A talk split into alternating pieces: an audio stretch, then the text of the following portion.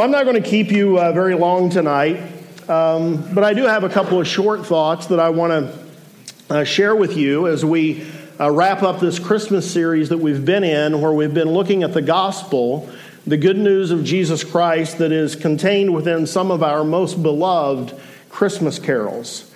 Uh, of all of the great Christmas carols, for me personally, the one uh, that is the focus of my message tonight is my very favorite, and that's the, the one that we sang there at the end of the set, Oh Holy Night. It's my favorite because of the truth and the power of the lyrics. Uh, we've already sung it, and we're going to sing it again before we leave, so I'm not going to take time to read through the entire carol, but here are the words of that carol that most capture my attention, uh, touch me deeply, and cause my heart uh, to overflow with rejoicing uh, for the coming of Jesus Christ. O holy night, the stars are brightly shining. It is the night of the dear Savior's birth. Long lay the world in sin and error pining till he appeared and the soul felt its worth. A thrill of hope, the weary world rejoices, for yonder breaks a new and glorious morn. Truly, he taught us to love one another. His law is love, and his gospel is peace. Chains shall he break, for the slave is our brother, and in his name all oppression shall cease. Sweet hymns of joy in grateful chorus raise we, let all within us praise his holy name. Are you in the mood to just praise his holy name? I, I know we're not Pentecostal around here, but could we praise his holy name real quick? Like, could you do that? Let's praise his name. God, we, we thank you. Jesus, we thank you. We worship you. We exalt your name. Amen.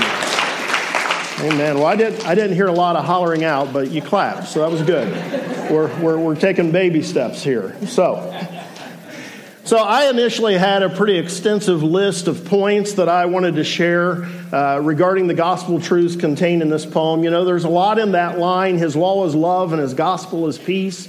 Uh, I wanted to talk about that a little bit. I wanted to talk about the line that says, Truly, He taught us to love one another. I wanted to encourage us toward emulating Christ, giving ourselves sacrificially to each other. I wanted to talk about how much I like the word yonder.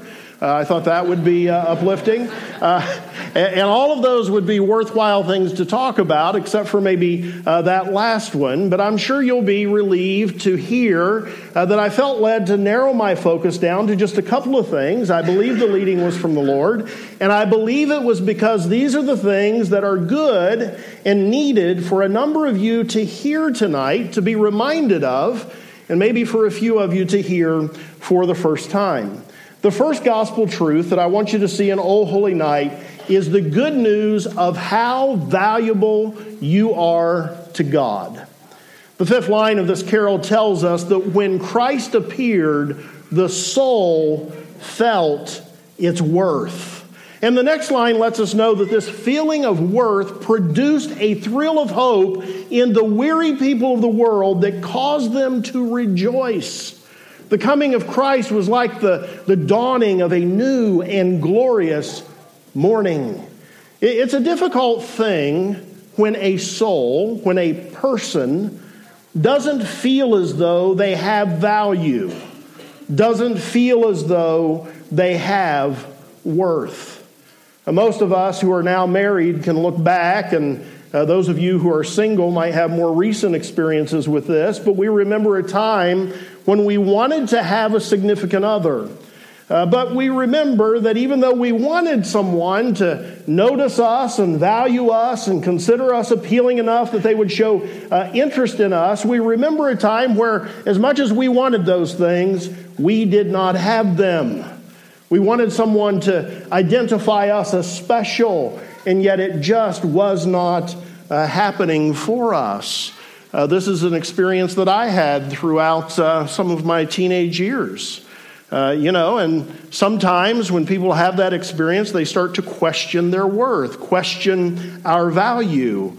I think I adjusted my headset, so I don't know if that needs any adjusting on the uh, sound booth end or not. But uh, anyway, we begin to question our worth, question our value. Why is it uh, that nobody will be interested in me? What's wrong with us? Am I the only one, or did anybody ever have that kind of feeling in your life? A few honest people and a bunch of liars. That's, uh, that's what we're working with here tonight. Uh, I, I remember my mom setting me up on a date with the daughter of her boss soon after we moved to central Ohio. And what I knew going into this date is that this young lady who I was going out with had two brothers that everybody would uh, always talk about what amazingly good looking men they were. I mean, these guys were like they stepped out of a magazine. And so I went to her house to pick her up, and she got a call from a friend, and uh, we, I was waiting on her to finish the call as we were getting ready to leave to go on our horse riding date. And uh, so, you know, I, I could hear her half of the conversation. I couldn't hear what the person that she was talking to was saying, but there was a point in the conversation where I was just convinced that, that the way she was responding indicated that she was being asked about me.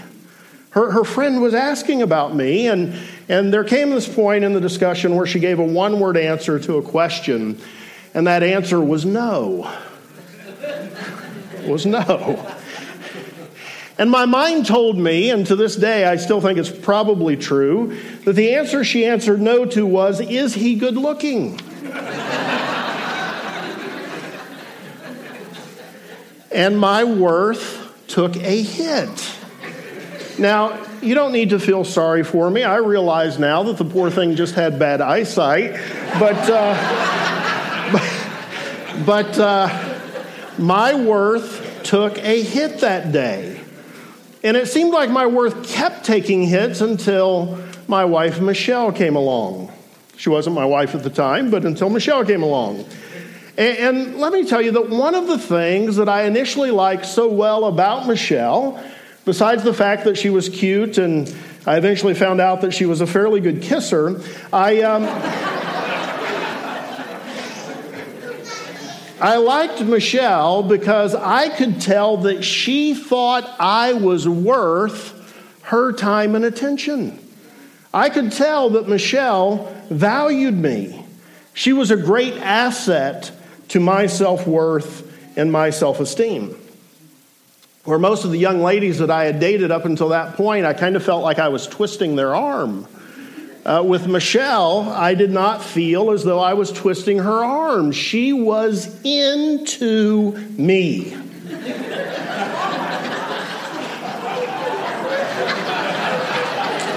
I have no idea what she did, and I don't want to know. And it made me feel valued in a way that I had not previously felt valued by a member of the female population because you all are sometimes awful to young men. Just saying. When you want someone to be interested in you, and no one is, people used to say that that person was pining for a boyfriend or a girlfriend. A person who is pining is someone who has a deep longing for something that they don't have. And it also means that someone is experiencing anguish over something. O Holy Night tells us that before Christ, the world was pining in sin and error. And of course, it's not just the song that tells us this, but Scripture supports this. Scripture tells us that sin separated mankind from God. Scripture tells us that the wages of sin is death. And so before Christ, the world was pining away in sin and error. And before any of us individually turn to Christ, we pine in sin and error. You see, here's what sin does sin destroys our self worth. Sin destroys our self esteem. Whether we realize it or not, sin makes us feel unworthy and unlovable. deep on the inside of all but, the, but those whose conscience uh, has been seared, most of us know that the way we live and the wrongs we've done have left us broken. We know we are not like we ought to be. And, and so our worth takes a hit. And it keeps on taking hit after hit after hit because have you noticed we keep on doing wrong? Oh, Holy Night and the Holy Bible tell us that into a world where everyone was pining in sin and error, Jesus Christ appeared.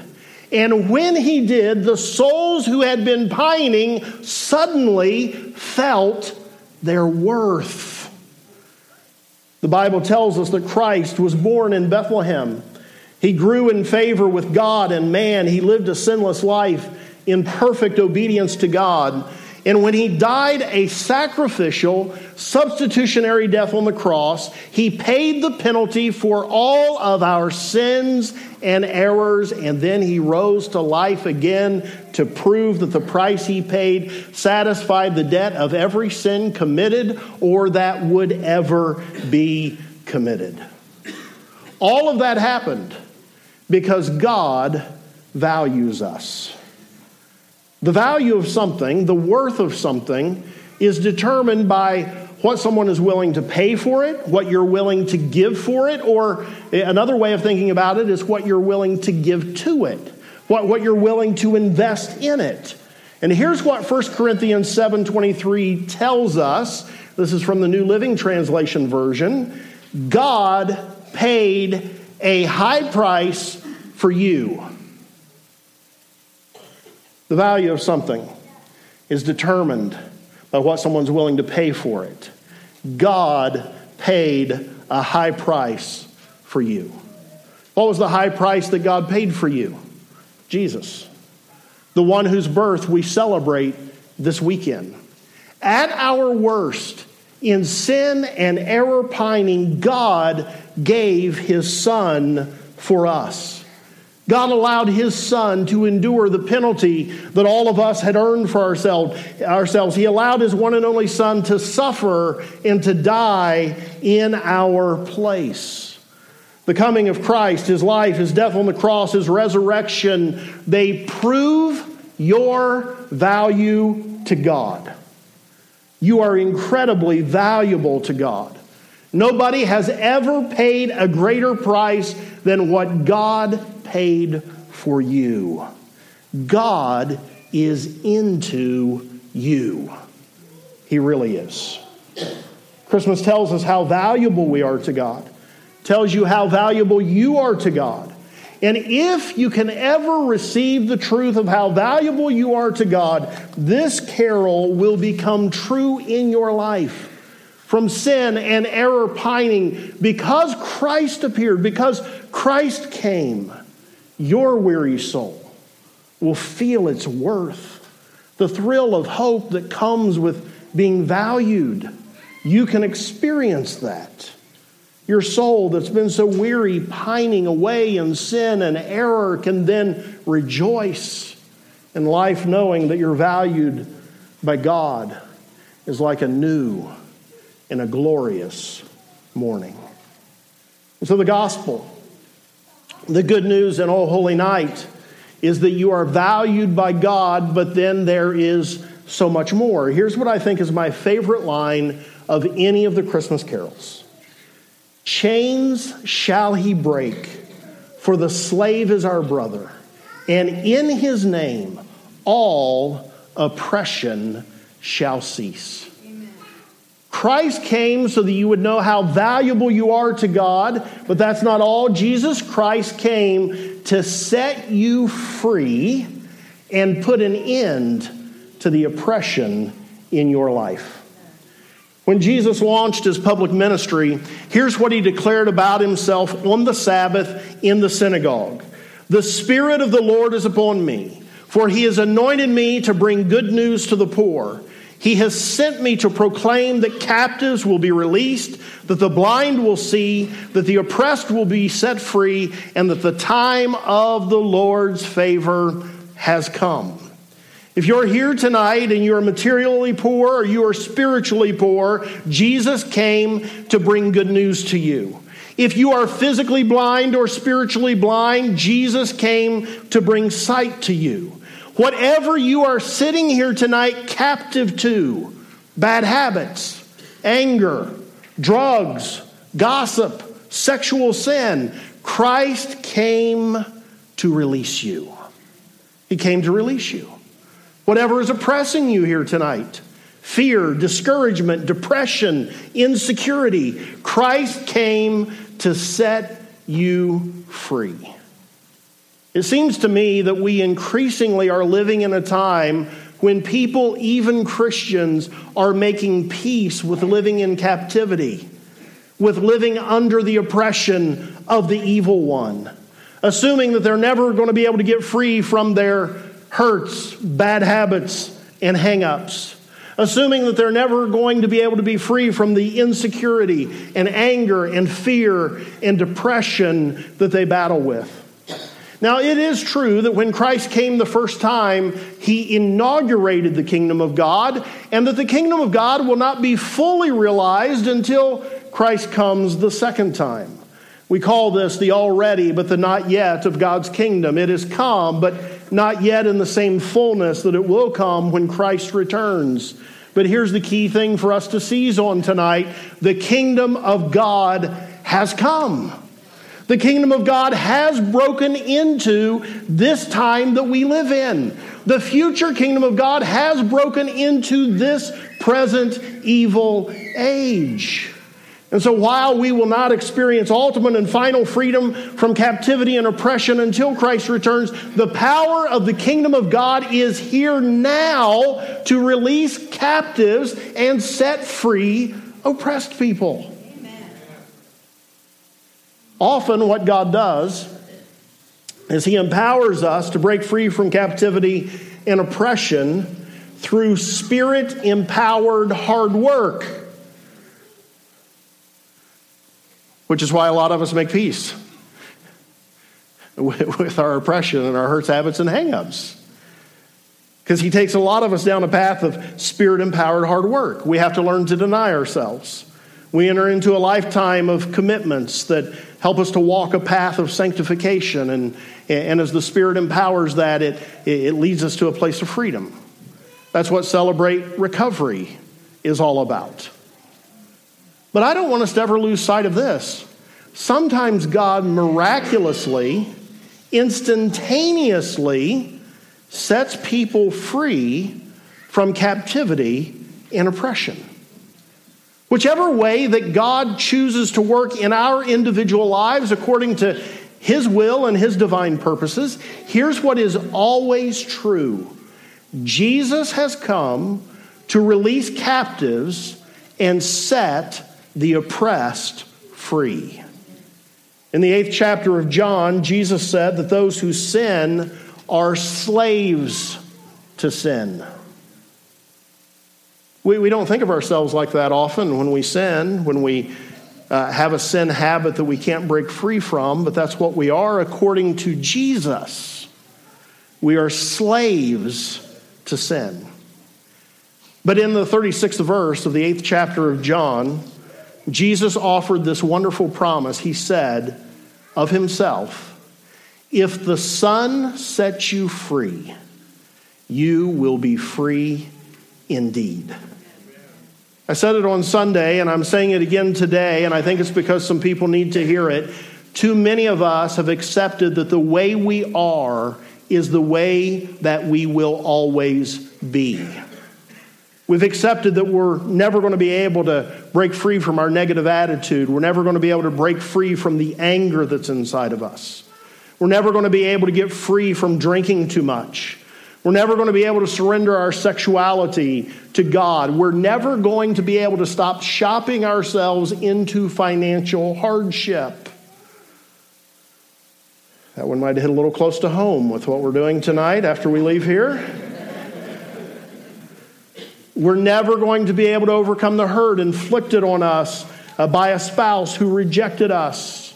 We're never going to be able to get over the belittling words of a teacher that didn't like us. We're never going to be able to be free from depression. Listen to me tonight. Every one of those thoughts that we accept are lies straight from the pit of hell. They are lies from the evil one. Lies that the evil one wants you to believe your entire life. None of it is true. And Christmas, the appearing of our Savior, exposes the lie of the enemy and reveals the truth to us. Straight from Jesus himself, he came to release captives. He came to set oppressed people free. He has the power to do what he came to do. And when he does, you will be free indeed. In fact, I want to just prove this here tonight. If you've had God set you free from something that used to control you, an addiction, low self esteem, anger, depression, habitual sin of some kind. There was something that had a grip on your life, and you know that it was Jesus Christ who delivered you from it. Would you just quickly raise your hand? And I want everybody to look around and see all of the hands raised in the room. Thank you. The enemy is a liar. Christ can and Christ does set people free.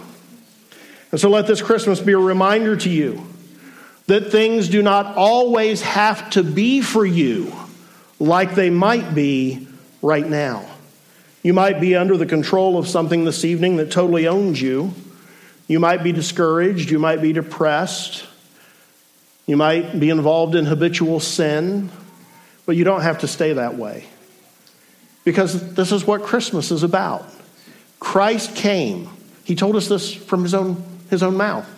He came to set us free. He came to set you free. And so, my hope from our time together tonight is that you would purpose to reject the lies of the evil one.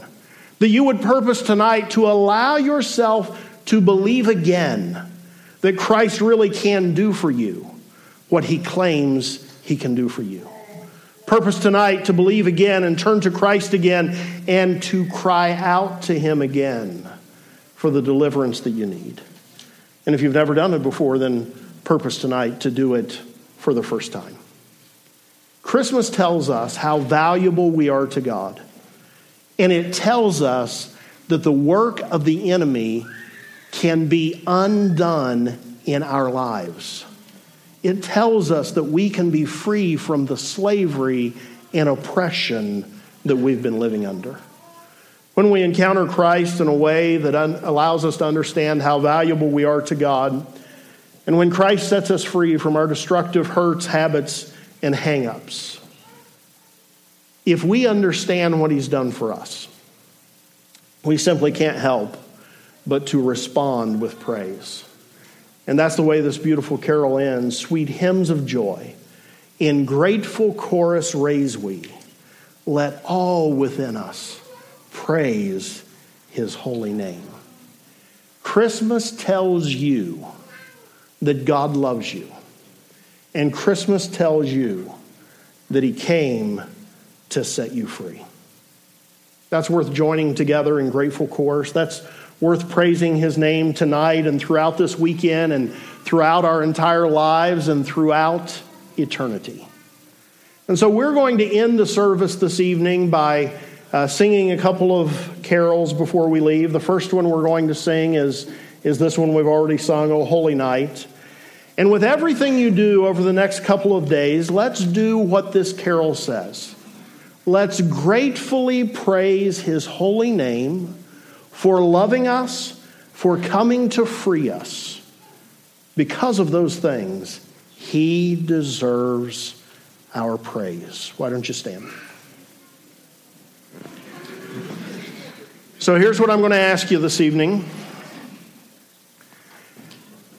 In both of these songs that we're about to sing, I just ask you not to just go through the motions of it, but but really reflect on the words and allow them to be an expression of what's going on in your heart. In this first one, O Holy Night, here's what I would like everyone in here that recognizes there is some area of your life that you need God to set you free. When we get to those lines that say, Chains shall he break, and then to the line that says, In his name all oppression shall cease. I want you to sing those songs as a proclamation, as a declaration of faith that those things are going to be true in your life from this night forward. Okay? Amen. Okay? You want free? Amen. Sing these words as a proclamation this evening, and I believe that God is going to answer that cry of our hearts. God bless you. Let's sing.